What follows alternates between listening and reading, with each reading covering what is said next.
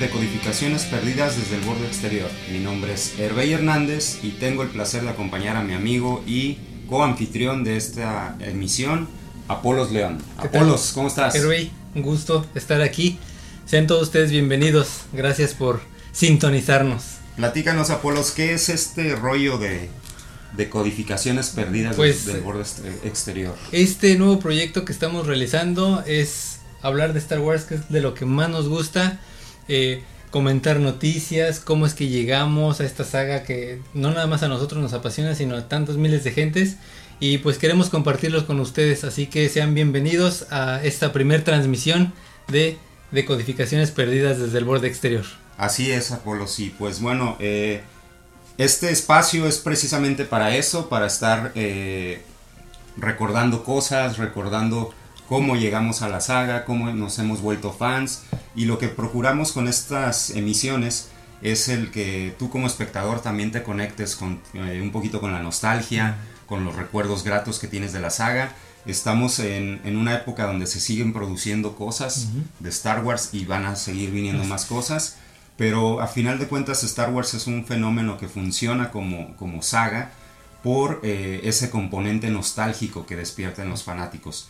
Hay otras sagas, eh, Marvel, eh, El Señor de los Anillos, Harry Potter, pero no tienen ese componente eh, tan fuerte para los fans actuales que, que es esa conexión entre lo que vivimos como niños por todo el fenómeno de los juguetes, las Y películas. tantos y todo, años, ¿no? o sea, estamos hablando de 40 y 42 años ya Ajá. ahorita y pues es muchísimo tiempo, ¿no? Entonces abarca muchas ya generaciones. Exacto, y también es una saga muy importante para la historia del cine, seas o no fan de Star Wars, todo mundo conoce la marcha imperial, todo mundo sabe quién es Darth Vader, todo mundo sabe quién es John Williams o, o reconoce la música de John Williams, aunque no sea cinéfilo o músico.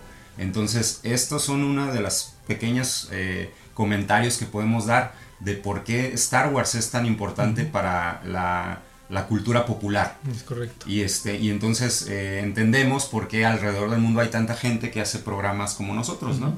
Este, simplemente espacios donde nos gusta reunirnos y hablar de esto que tanto nos, nos gusta que es Star Wars. Y también informar, o sea, no está por demás, de repente podemos soltar ciertos detalles, ciertas cosas que a lo mejor a la gente se les hace interesante y de ahí se pueden eh, enfocar a, a- a lo que sea que estemos comentando. Pero Así yo es. quisiera saber primero, Hervey, eh, ¿cómo es de que tú, eh, bueno, primero, ¿qué te parece si nos presentamos? ¿De acuerdo? Porque yo te conozco, pero ellos no te conocen, así que mejor dime quién eres, de dónde vienes y qué haces. Bueno, pues yo soy Hervey Hernández, eh, mis amigos y mis allegados me, me dicen Gerber, de hecho mi abuela fue la que me, me empezó a decir Gerber y de ahí todos los amigos ahí en, la, en, en el barrio me empezaron a decir así Gerber también y se, y se me quedó el mote y me gustó y ya después yo en todos lados decía, eh, si no puedes aprenderte mi nombre que es Hervey, dime Gerber y no pasa nada, ¿no? Este, a la fecha, eh, en mi trabajo también me, me dicen de esa manera. Eh, yo trabajo como académico, soy profesor investigador en la Universidad Autónoma de Baja California, en el área de diseño audiovisual, tengo un doctorado en esa área y, este, y también una especialidad en diseño y creación de videojuegos. Me dedico a, a la docencia en diseño audiovisual principalmente y, este, y pues mm, me trabajo todo lo que es investigación, publicación de libros y ese tipo de cosas. Eh, soy deportista también, eh, me gusta mucho el fútbol americano, el fútbol flag, el fútbol soccer, el básquetbol eh, y, y también soy músico, entonces este, eh, pues compartimos parte de la afición por Star Wars también por esa conexión que, que genera la parte musical. claro, por supuesto. ¿Y tú, Polos, qué, qué les puedes comentar a tus Bueno, espectadores? mira, yo soy Apolos León, Apolos con S al final. Yo nací en el Estado de México, de allá soy, de allá vengo. Actualmente estoy viviendo aquí en Baja California, precisamente Baja California que es el borde exterior de la República Mexicana, es por eso que Por eso escogimos tenemos ese ese, nombre. ese título. Eh, soy ingeniero, ingeniero en sistemas, eh, eso fue lo que yo estudié. Soy metalero, metalhead, me gusta la música pesada. También soy músico, compongo, toco, he tenido grupos eh, o he estado en grupos. Eh, me gusta mucho escuchar música, la música es parte también de mi vida. Eh, soy también cinéfilo, me gusta mucho ver películas. No, no soy de esas personas que ven cualquier película, así de que digo, ay, está una película, la pongo y la veo. No, soy muy selectivo, tanto en las películas como en todo, soy muy selectivo.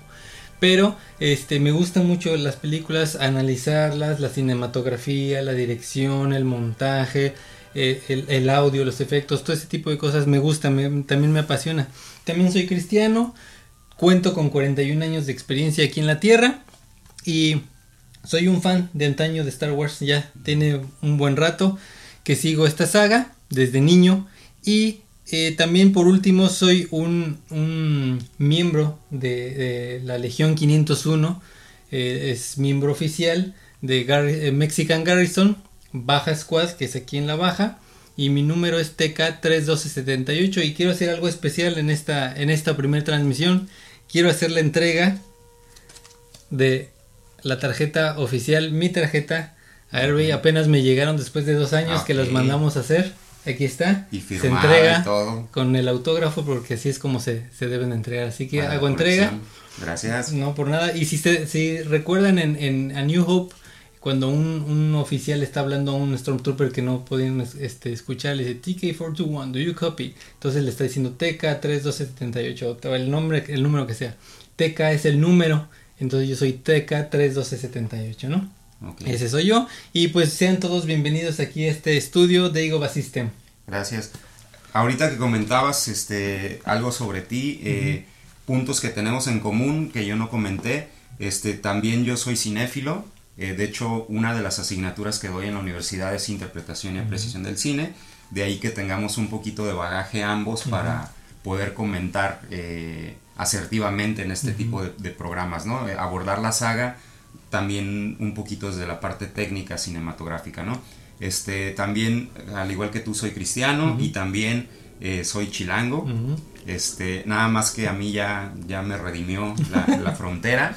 Este, yo ya tengo aquí en Tijuana casi 20 años, entonces ya soy más tijuanense que, no me digas eso. Pero pues ya, este, de acá somos, ¿no? Pero bueno, este, queríamos platicar el día de hoy eh, sobre las primeras impresiones que tenemos del Mandaloriano. Ok. ¿De acuerdo? Este, es una saga que, o, bueno, sí, una serie que ha eh, venido a revolucionar lo que estaba pasando con Star Wars. Eh, creo yo, y no me dejarás mentir, fue duro el golpe por el, por el episodio 9, pero si no hubiera estado el Mandaloriano de por medio, no sé qué hubiera pasado con, la saga de Star Wars y con el nuevo negocio de Disney con Star Wars. Este, yo lo, he comentado, en lo personal creo que fue como una bocanada de aire fresco el, poder ver el Mandaloriano, eh, llegar con otros ánimos a ver el episodio 9 y que los efectos del episodio 9 no fueran tan eh, drásticos, tan fuertes, porque después decías, bueno, está bien, eh, el fin de semana veo el Mandaloriano y se me pasa, ¿no?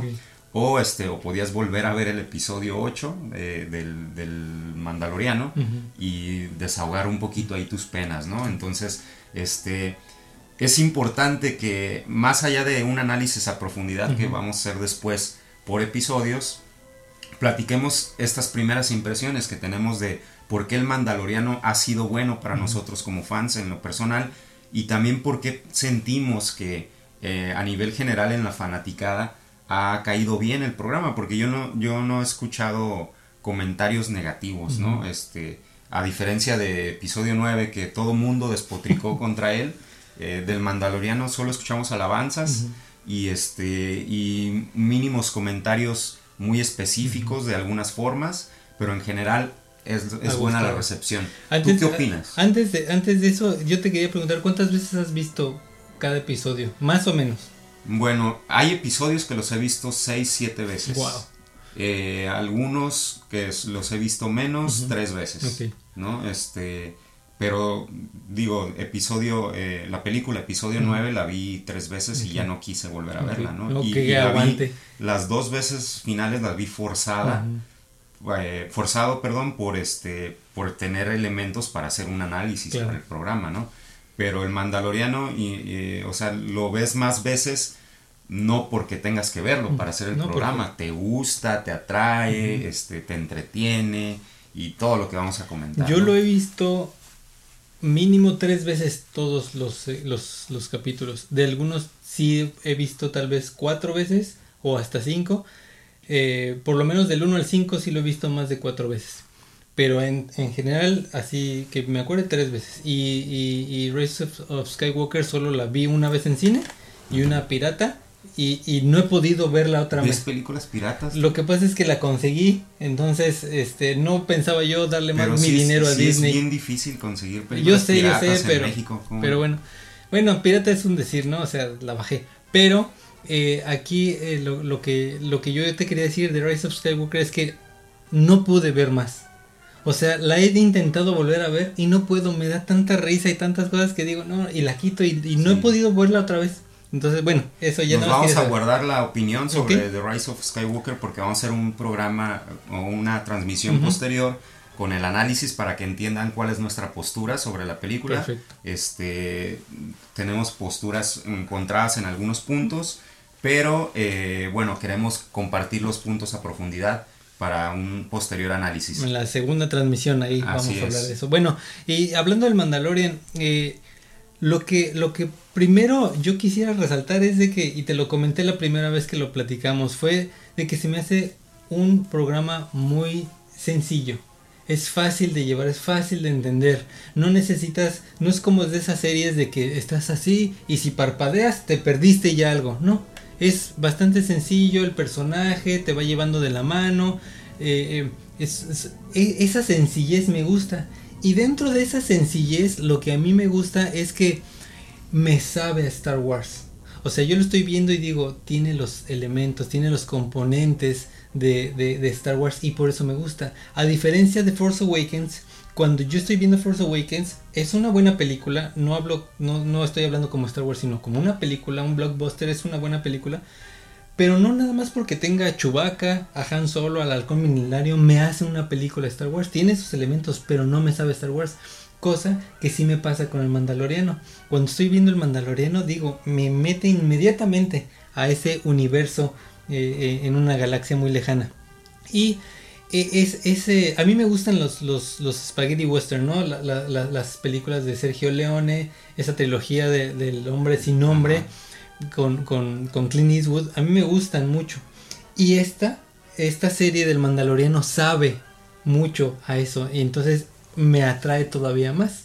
Entonces, para mí eso es lo principal, que es una serie sencilla. Por ejemplo, eh, no sé si conocen o, o, conozcas una serie que se llama Dark, que es sobre viajes en el tiempo, es de Netflix. A mí me encanta esa serie y él he tenido que verla como 3, 4 veces cada episodio, pero es demasiado compleja. Por eso hay que verla tantas veces. Ahí sí, si te volteas a tomar tantita soda, te perdiste algo y ya no supiste qué pasó. Pero es por eso de que también me gusta esta serie que esté tranquilita. Y, sabes qué es lo interesante? Que está captando mucha gente. Esa sencillez ayuda a que otros que no son fans de Star Wars empiecen a ver y digan, oh, está interesante. Y no necesitas, o sea, te engancha esa sencillez, esa, esa, esa, esa historia que nos atrapa. ¿No? Sí, ahorita que mencionabas el Spaghetti Western de Sergio Leone, eh, recomendamos que vean la trilogía del dólar, ¿no? Busquen en, Google eh, las películas que componen la trilogía del dólar eh, de Sergio Leone para que tengan un mejor referente, sobre todo si les gustó el Mandaloriano. En, en, el primer punto del análisis yo creo, yo coincido totalmente, de hecho a mí me gustan mucho los western también, y el Mandaloriano desde que inicia es, tiene, tiene esa esencia, ¿no? Pero para entenderlo eh, tenemos que platicar un poquito también de qué, qué hace a un western, western, ¿no? Y este, lo primero que a mí me, me llama la atención, eh, a diferencia por ejemplo de las precuelas, en las precuelas tenemos Star Wars, pero tenemos un Star Wars de capitales, un Star Wars de política, Muy centralizado. un Star Wars de una república, pero la historia está centralizada, ¿no? Y a lo mejor me puedes decir, bueno, pero eh, Anakin crece en un lugar desértico y todo. Sí, pero la trama gira en torno a lo que va a ocurrir en el centro de la, en la república.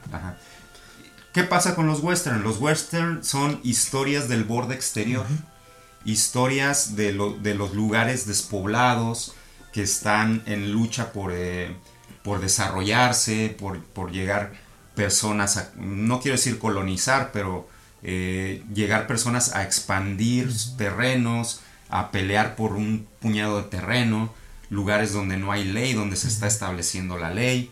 Entonces, cuando tú ves, eh, o más bien cuando tú sabes que el imperio cayó, es obvio que hay este tipo de lugares dispersos por la galaxia, ¿no?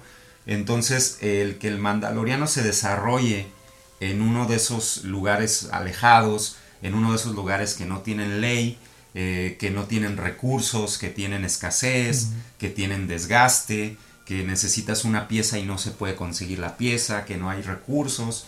Eh, eso le da un toque eh, de, western ya desde, desde las decisiones que se toman, ¿no? Desde la narrativa ya, está implícito ese punto, ¿no? Y sin que el mandaloriano te diga nada, él mismo los, las interacciones que empieza a tener con la gente o, con los las demás especies le van dando ese toque, ese sentimiento, ¿no? Entonces, eso es lo que es parte de las cosas que a mí más me gustan de la serie. Te, te sumergen en un western sin decir mucho, sin tener que ponerme un, eh, un scrolling text al, al, inicio y, este, y decir, esta historia se desarrolla en el viejo. O sea, no es necesario. No es necesario no es necesario y este y esa es la, parte que yo más rescato, ¿no? Evidentemente, eh, para no redundar mucho en, varias cosas de las que ya comentaste, eh, la música es otro elemento que, eh, aporta mucho a esta sensación western, porque es una música que tiene los componentes étnicos, digamos de de esta manera, que nos remiten al western, pero también tiene eh, componentes, diría yo, tecnológicos o, modernos, actuales, que nos remiten a lo galáctico. Entonces logran esta perfecta fusión entre lo, del oeste o lo del viejo oeste, más lo intergaláctico y esta gran combinación que es el resultado del Mandaloriano. Yo he disfrutado mucho la, banda sonora. Sí, este, mira, yo tengo un problema con la música a pesar de ser músico y que me encanta la música, yo tengo un problema porque también me gusta la, la, la, película, la cinematografía. Entonces, cuando yo estoy viendo una película, yo aíslo, eh, eh, sin darme cuenta, aíslo la música y me enfoco en la historia, en lo que yo estoy viendo. Yo soy muy, pues es que las películas son visuales, ¿no? Entonces yo sí me caso con eso que dice, muéstrame, eh, este, muéstrame, no me cuentes, muéstrame. Entonces yo estoy más enfocado en eso. Entonces, como yo tengo ese problema con la música, ahorita que estabas hablando de esto, cuando vi el, eh, eh, primer capítulo, no le puse tanto énfasis a la música. Sí la escuché y hubo cosas que me saltaron un poquito, por lo mismo que dices, un poquito de tecnología, sintetizadores, por ahí, sonidos que no son característicos de Star Wars, pero no me pareció nada, o sea, nada de espantarme. Pero después de que veo el primer capítulo, empiezo a escuchar algunos reviews y hubo alguien que, dijo, creo que fue Jeremy de, Geeks and Gamers, que comentó que lo peorcito para él fue la música. Entonces dije, bueno, vamos a ver este, esta, eh, eh, vamos a, revisitarlo poniendo atención a la música. Y ya que lo escuché, ya que ahora sí puse atención, me encantó la música. La música que está compuesta por este compositor sueco, eh, que no quiero mencionar su nombre para que no quedar mal, eh, Ludwig, Ludwig eh, él ya ganó un Oscar por Black Panther. Entonces, esa música está tan bien llevada. En el capítulo 1, cuando va el Mandaloriano con su amigo Quill y van en, montados en estos. ¿Cómo se llaman? olvidé el nombre de, los, de los animalitos que, que, usan para cabalgar y van, van avanzando como por cañones. Y la música que ponen ahí me parece es excepcional, me gustó mucho. Entonces la música en el Mandaloriano me ha parecido a mí algo eh, bastante adecuado, ¿no? es, es, algo que es algo que tiene Star Wars.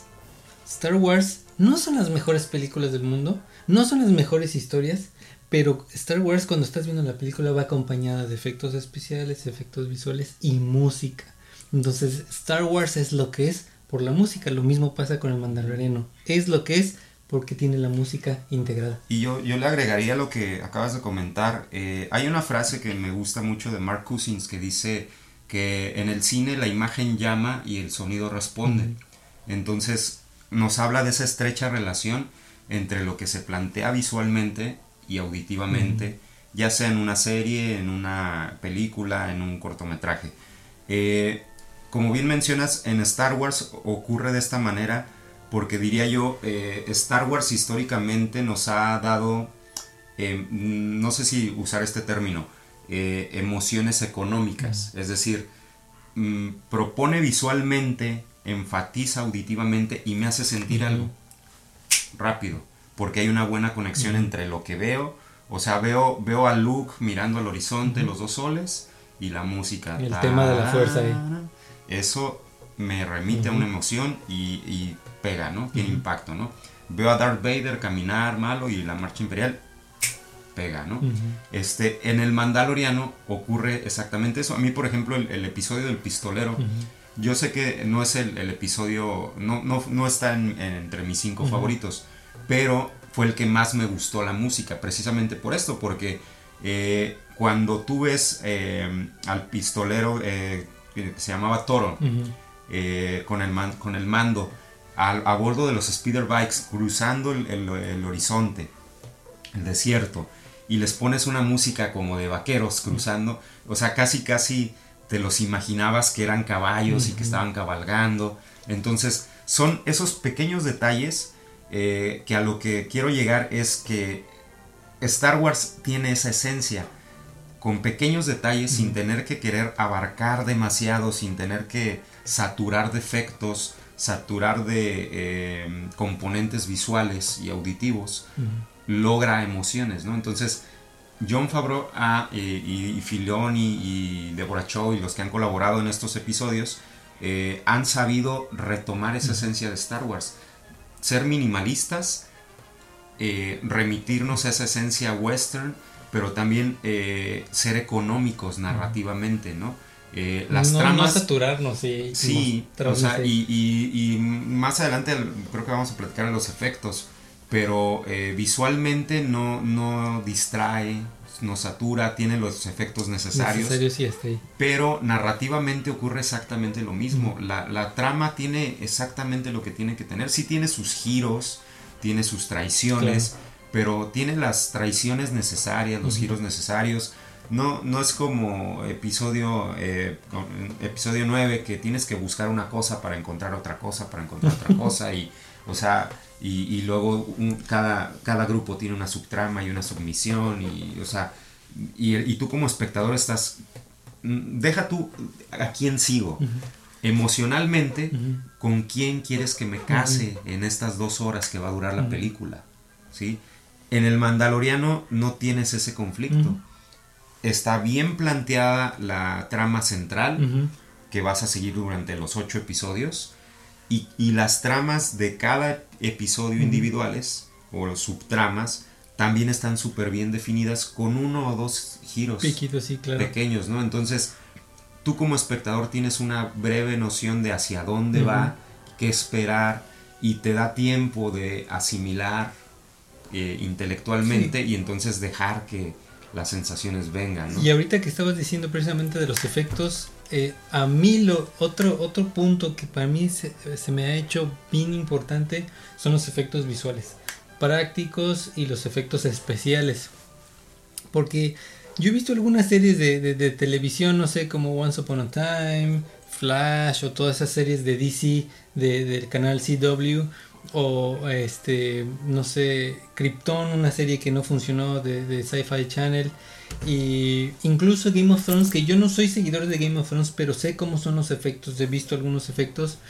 Entonces yo tenía este temor de que el Mandaloriano fuera a tener unos efectos visuales económicos en el aspecto de que es una serie de televisión. Entonces no esperaba yo algo como en pantalla grande de, presupuesto de 250 millones de dólares. Entonces yo tenía ese temor y dije, ay, no voy a ser que vayamos a ver algo y se note luego lo que está en pantalla verde.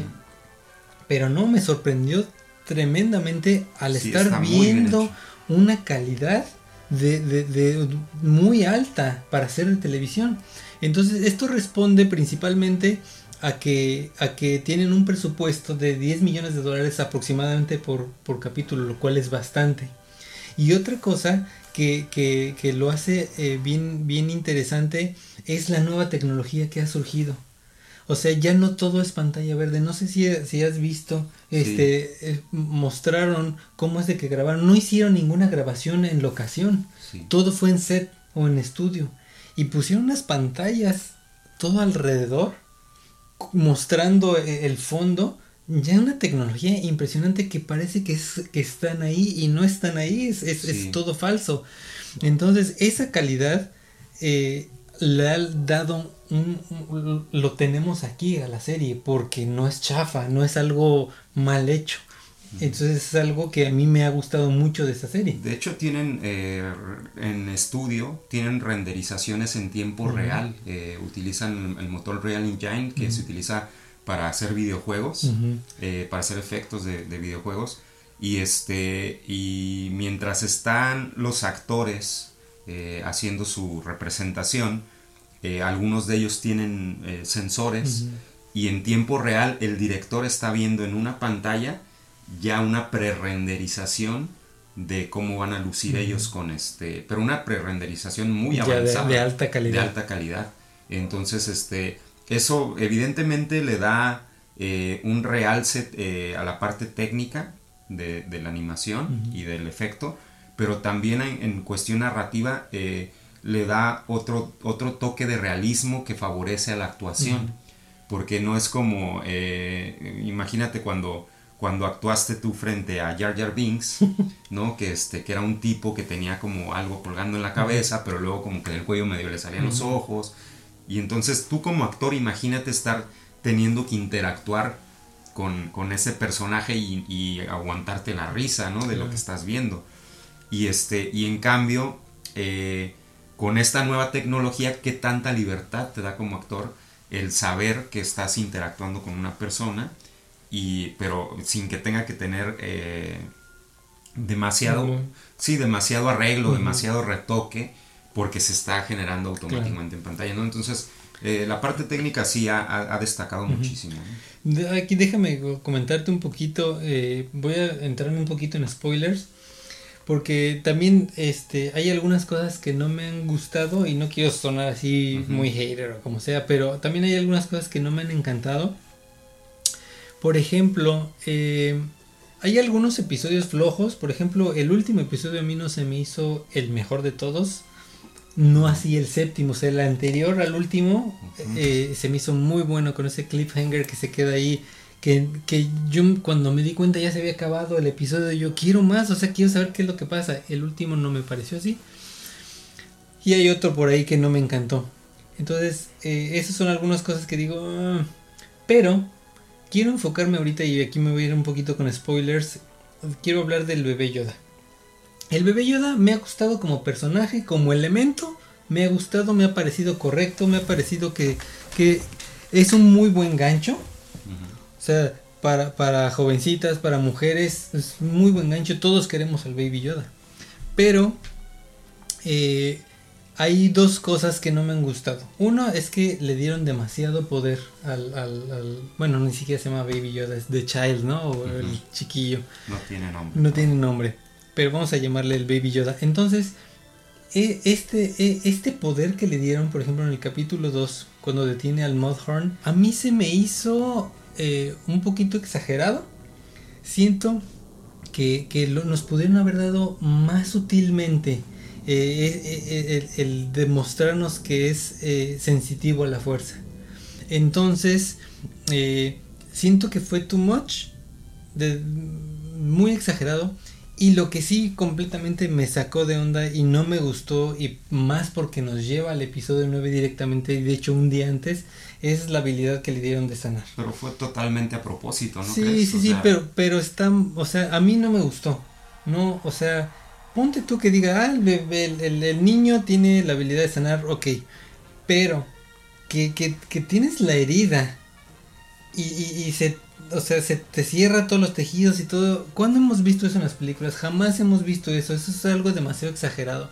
Y peor aún, porque yo ya sabía que eso lo íbamos a ver en la película, ya yo ya me había enterado de todo, entonces cuando veo la película y realmente veo eso y, cosas peores aún que las que, que, andar sanando, eso sí me molestó y me sacó completamente de, todo eso, de, todo lo que me había, había estado gustando.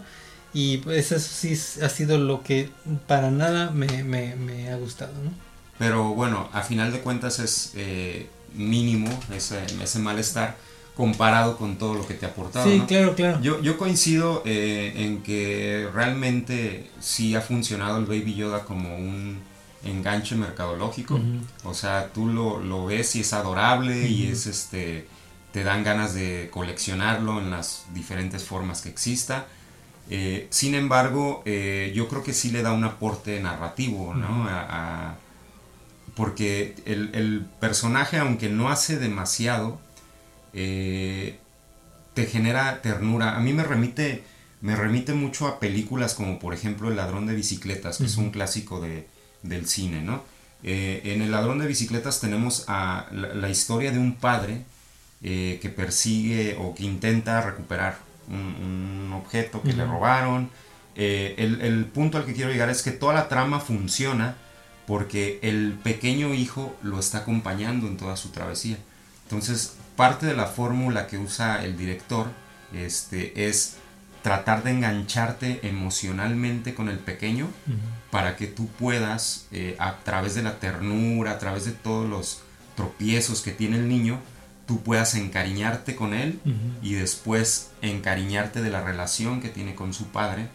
Y entonces eh, funciona la trama, eh, te engancha, te, te, te estresa, te desespera por esa, ese enganche emocional previo que has tenido con el niño. Lo mismo nos pasa con películas como Cinema Paradiso, por ejemplo, ¿no? Este, donde eh, Totó, eh, que es el, personaje principal, nos muestran primero toda su infancia para que te conectes con él como niño y después toda la historia eh, de él ya de grande, de adulto, funciona y te da un golpe tremendo emocionalmente, ¿no? Yo siento que la labor del Baby Yoda en, esta serie es precisamente esa es traer ese, ese vínculo emotivo, ese vínculo de ternura, para después más adelante mostrarnos el lado más humano de, del mandaloriano. Entonces, eh, a, mí, a mí en lo particular me gusta mucho cómo se ha ido llevando o cómo se fue llevando el crecimiento del personaje. Aunque, insisto, el personaje se desarrolla poco, o sea, de ser una criaturita en una, en una cuna a ser, como dices, una criaturita que ya se mueve los bracitos, camina y va y te sana, Este, coincido con que es exagerado el poder que, se le que se le ha dado, pero también, mm, digo, eh, no me gusta, pero pues también Disney está abriendo caminos para contar otros temas y otras cosas sobre la fuerza. Y ahí es, ahí es un punto donde a veces creo que no, no coincidimos. Yo, eh, aunque soy fan, sí estoy abierto a las posibilidades. O sea, a mí sí me gusta que me vayan contando cosas nuevas. Entiendo que hay eh, fanáticos de la, de la vieja guardia que dicen, bueno, no me toques eh, Legends o no me toques este, lo establecido en el canon, no me vayas inventando cosas. A mí no me, no me pesa que me invente cosas nuevas Disney siempre y cuando no insulten mi inteligencia, eh, las cosas sean coherentes, sean cohesivas con la saga. Y entonces cuando veo que hay algo que mm, al menos yo no he visto en otro lado y pudiera tener cierta justificación si más adelante me vas a desarrollar algo, dije, bueno, ok, te lo compro, ¿no? Entonces, eh, cuando vimos al, bebé Yoda empezar a usar la fuerza de esa manera, yo ya presentía que algo iba a pasar diferente en episodio 9, en, la película. Pasa lo que ocurrió, que, vamos a hablar más adelante de eso. Eh, pero no me permite, todos los demás errores de la película no me permiten eh, rescatar ese, ese, enganche narrativo que ya tuvieron entre lo que hace Baby Yoda y luego lo que hace Rey. Entonces, digamos que fue de las cosas que menos ruido me causaron porque ya lo había visto en, en, el Mandaloriano. No lo defiendo, no me encanta, pero no lo siento tan descabellado como estrategia de, eh, de enganche que está siguiendo Disney, ¿no? Entonces, este, por ese lado, eh, yo aplaudo que, el, que John Favreau está como que tomando las riendas, como que está diciendo, a ver, nosotros sí somos fans, déjenos hacerlo a nuestra manera, déjenos eh, demostrar cómo sí debe de ser Star Wars. Y yo creo eh, en este tema de abrir caminos, lo más importante que está haciendo el, Mandaloriano es abrir una brecha para despegarnos de la saga de Skywalker, dejar que la saga de Skywalker, eh, que ahorita está en manos de Disney, nos guste o no, este, que esa, esa saga se vaya haciendo un lado, se vaya cerrando, para que entonces cosas como el Mandaloriano puedan venir por otra vía que no son las películas. El problema aquí también es que las películas nos están permitiendo o nos están limitando a querer contar muchas cosas en un espacio de dos horas, dos horas y media. El Mandaloriano ha, funcionado porque has tenido tiempo de desarrollar los personajes, no nada más al Mandaloriano y a, y a la criatura, este, a, todos los acompañantes, a los, a los droides, a los enemigos. Y entonces, eh, si el camino que vemos que se está abriendo es hacer series en lugar de hacer em, películas, yo lo aplaudo, yo lo recibo, yo... Eh, y, también la, buena noticia es que con Dave Filoni tenemos eh, un buen precedente de series animadas y ahora con Favreau un buen precedente de series en live action. Entonces yo siento que para nosotros el camino de Star Wars está con las series. Que ya no nos hagan más películas, que dejen descansar las películas. Si Disney para su nuevo mercado quiere hacer otra trilogía, que la haga, pero a nosotros que nos dejen felices con, eso. Y ahorita que estabas hablando de los personajes, ese es otro elemento que a mí me ha gustado mucho. Eh, por ejemplo, eh, mi personaje favorito, Quill, el amigo del mando que conoce en el episodio, bueno, en el capítulo 1 y en el capítulo 3 vuelve a salir. Entonces, este pequeño Quill a mí, a mí ha sido lo mejor del Mandaloriano, el mejor personaje. Con esa sabiduría, con esa amistad, con eso, eh, esos años que él tiene, incondicional, a pesar de que lo acaba de conocer ese personaje cuando le dice, eh, he pasado toda mi vida para ser libre de la esclavitud, no voy a venir ahorita a volverme a ser esclavo nada más por ayudarte, ¿no? Ese tipo de, mensajes me parecen muy sabios y me ha encantado. También obviamente el Mandaloriano me ha gustado, su personaje está bastante bien. Eh, Apollo Creed o, el que todos conocemos como Apollo Creed, eh, Griff Carga, también se me hace, ha hecho muy buen papel. Eh, Gina Carano, esta ex, ex luchadora eh, que se nota que, era, que, es que fue luchadora, le entra los golpes con todo, hace muy buen trabajo, no es la mejor actriz, pero ese elemento de la peleadora, la luchadora, el cuerpo que tiene, ayuda mucho para, para creerle, ¿no? Este, y también de, eh, el, personaje de, que no tiene nombre, este imperial que contrata al mando para que le traiga a Baby Yoda, eh, eh, personificado por, por el actor Werner Herzog, que cuando está hablando así y te está explicando, es ese muy rico, muy rico, te, te, te atrapa cuando lo ves y dices, ese es un imperial, ese se nota que es leal al imperio con su símbolo. Te remite a lo fascista. Sí, sí, sí, lo ves y está hablando y tú dices, este es un personaje importante del imperio, ¿no? Entonces los personajes en general me han parecido bastante bien. Y ahorita quiero que me digas, eh, para mí mi, capítulo favorito ha sido el primero, sin ningún orden en particular, el primero, el tercero y el séptimo. Esos son los, que más me han gustado. El primero, cuando sale por primera vez el IG-11, este robot eh, o droide más bien, que, se mueve muy robotizado y muy... Me, ha gustado bastante e, e, ese, ese personaje y, muy buena calidad también que hicieron con la voz de Taika Waititi. Entonces no sé cuáles han sido tus... Pues mira, yo coincido en, esa, en esos tres episodios, nada más que yo los tengo en diferente orden. Yo tengo en primer lugar el episodio 3, después tengo el episodio 7 y después tengo el episodio 1. ¿Por qué los tengo en este orden? En, eh, a mí me gustó más, el, que más me ha gustado es el episodio 3. En primera porque... Eh, me declaro fan de Deborah Chow y lo que está haciendo con, con, la dirección. Creo que se ha despuntado. Precisamente eh, coincidimos en que los episodios más débiles son los de Bryce Dallas. este, entonces, eh, ha habido una notoria diferencia. Filoni también lo ha hecho muy bien, pero se nota que está empezando a trabajar con actores reales, que lo suyo es animación, pero no son del todo malos, ¿no? Eh, el episodio 3 en particular a mí me gusta por cómo prepara el terreno para todo lo demás que viene con la saga.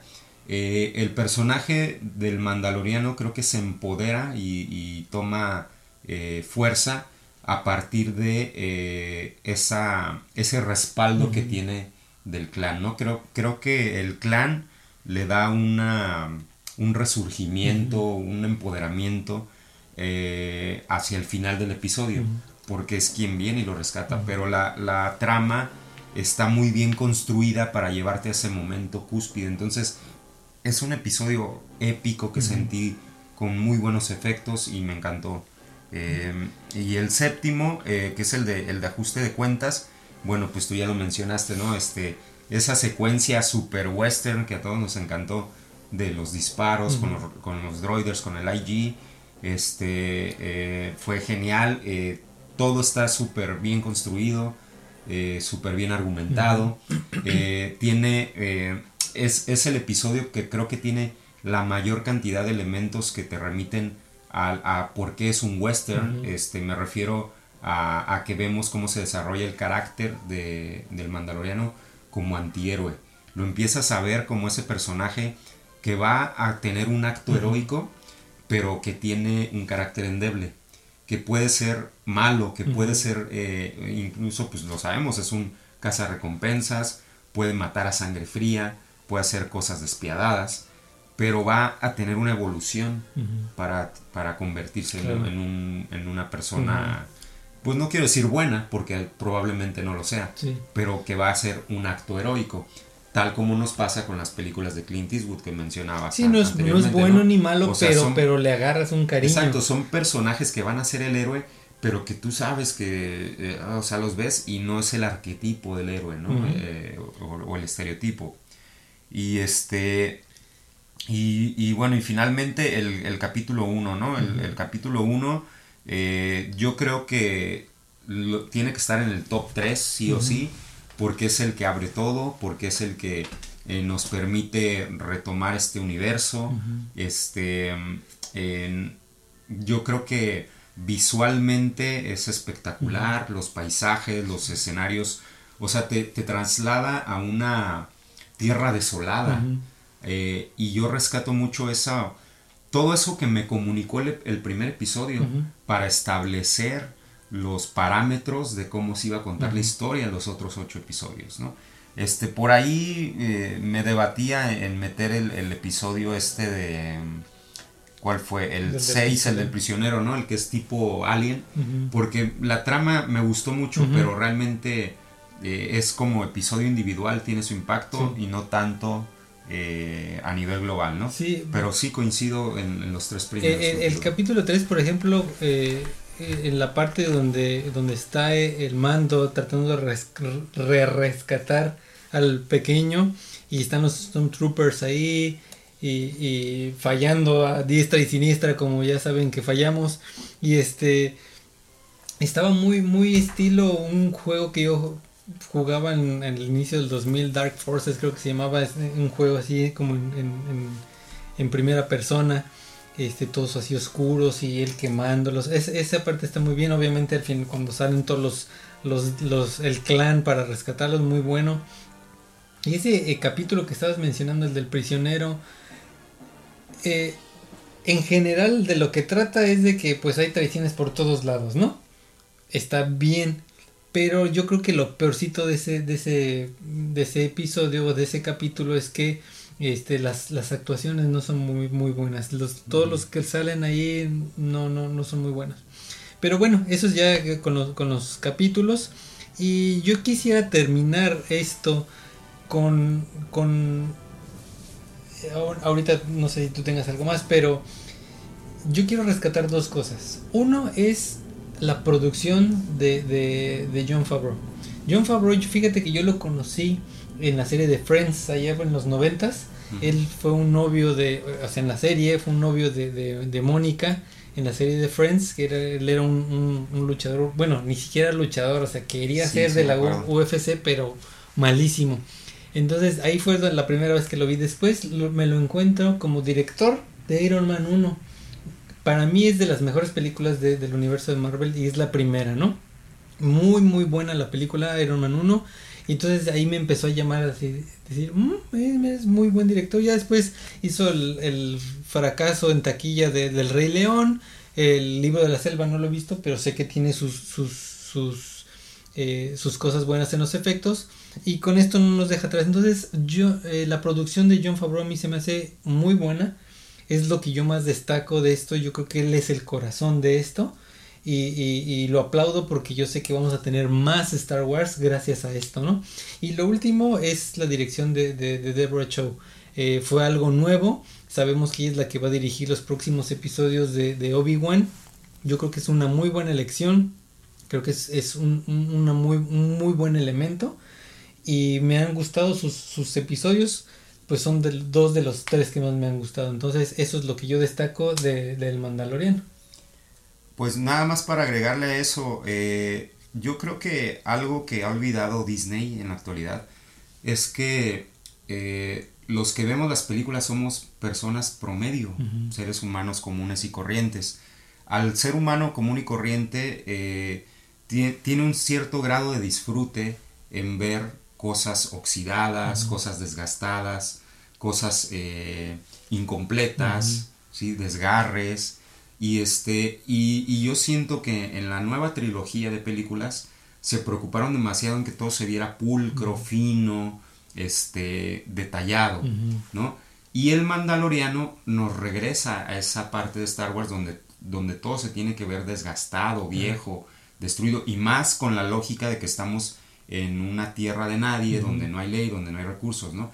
Entonces, eh, yo quisiera rescatar esa parte, ¿no? El disfrute estético, decía Humberto Eco, el disfrute estético que tenemos del óxido y de las ruinas, ¿no? Entonces, esos paisajes desolados, eso, eh, o sea, por, por eso los videojuegos de zombies, por ejemplo, tienen tanto pegue en esta, en esta época, ¿no? Las películas post-apocalípticas. Eh, por, ¿Por qué? Porque hay un componente en esa, en esa ruina, en ese desgaste, que a mí como ser humano me hace sentir, me hace conectarme, me hace engancharme. Entonces, yo rescato esa parte eh, porque eh, la serie ayuda a que se mantenga minimalista, a que se mantenga simple eh, la serie es muy cinematográfica en general. ¿A qué me refiero? Utiliza los planos o los movimientos de cámara de una manera muy inteligente para complementar la narrativa, para complementar las emociones, para eh, llevarte al intelecto de los personajes, los acercamientos de cámara, los alejamientos. Entonces, veo una, una serie que utiliza correctamente el lenguaje cinematográfico. Y en cambio veo películas de la saga que no utilizan los recursos de un... O sea, meten un movimiento de cámara. ¿Por qué? Pues porque lo puedo hacer. Y porque es lo moderno lo que es lo moderno lo que está meto el shaky cam ¿por qué? pues porque todos lo están usando no y pero narrativamente qué me aporta no, Absolutamente. y la serie del Mandaloriano no hace eso no cae en esos abusos. Yo no sé si John Favreau les dijo a ver todos vamos a a mantenerlo simple, este, a final de cuentas menos es más. Entonces, eh, yo, yo es lo que rescato eh, a nivel global de la serie, ¿no? Es cinematográfica, minimalista y sobre todo no es apresurada, no corre, te da tiempo para digerir. Uno de mis grandes corajes con, con episodio 9, con la película, es que me ponían el plato en la mesa y nada más me dejaban verlo y me lo quitaban. O sea, pasaban demasiadas cosas, no, no tenía tiempo de asimilar. Con el Mandaloriano he tenido eh, el tiempo de ir saboreando, de ir paladeando, no nada más el carácter de los personajes, la complejidad de las tramas, que, no es mucha, este, sino por ejemplo los paisajes, los escenarios, este, te encanta la puesta de sol y tienes el tiempo para verla. ¿Por qué? Porque la serie no se apresura. Sí. Y ahorita que estabas comentando de, de, de, lo desgastado, eso fue algo que George Lucas trajo. O sea, era así, todo, toda la gente quería hacer todas las películas nuevas de estilo Odisea en el espacio, todo así súper blanco, limpio. Y un tip para la, la gente que nos está viendo, cuando tú estás viendo una película, y te dicen, no, es una película del oeste, o es una película del pasado, o, o, o, es futurista, y tú ves los vestuarios y están nuevos y no traen desgaste ni nada, ya no te lo crees, no lo compras. Eso es lo primero que yo veo. Veo una película, no sé, creo que se llama mm, Viajeros o Passengers, ah, se llama Passengers. Este, donde se supone que están en criogenia, congelados. y entonces despiertan y despiertan rasuraditos y todo. O sea, por lo menos despierta greñudo, barbudo y flaco para que me lo crea. Con la camisa arrugada. Entonces, ves las películas de Flash Gordon de, de, los 70 creo, o principios de los 80, todo limpio, todas las armas nuevas, y eso no es lo que hace Star Wars, todo es, eh, es, desgastado. Entonces es un buen tip para cuando estés viendo una película, te lo creas o no te lo creas. Así es. Y este, bueno, pues yo para terminar, este, no sé si tengas algo más que agregar. No, no, eh, por nuestra parte, este es nuestro primer eh, transmisión. Eh, quisiera agradecer a David Castañeda, un amigo de, de, de, la Legión 501 que nos ayudó para conseguir este casco del Scout Trooper.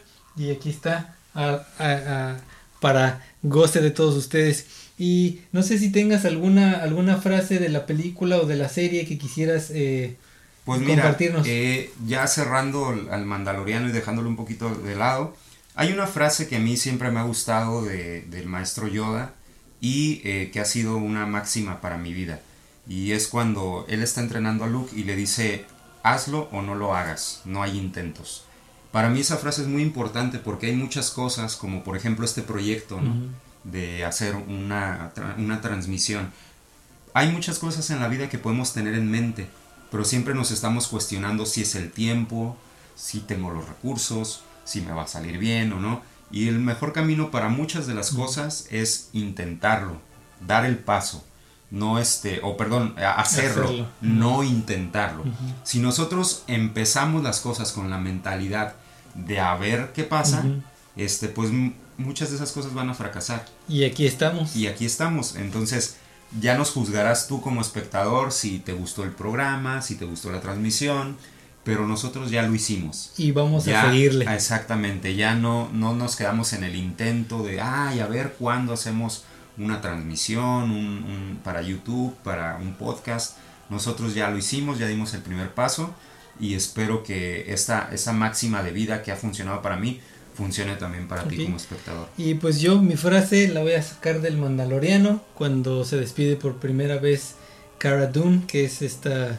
Eh, eh, acompañante del Mandaloriano, cuando se despide el Mandaloriano por primera vez y les dice Until our paths cross, o sea, hasta que nuestros caminos se vuelvan a, juntar. Así, que pues, Herbey, nos vemos viejo y para la siguiente transmisión y aquí nos estaremos viendo en Stormy Scout Trooper. Decodificaciones perdidas desde el borde exterior. Nos vemos.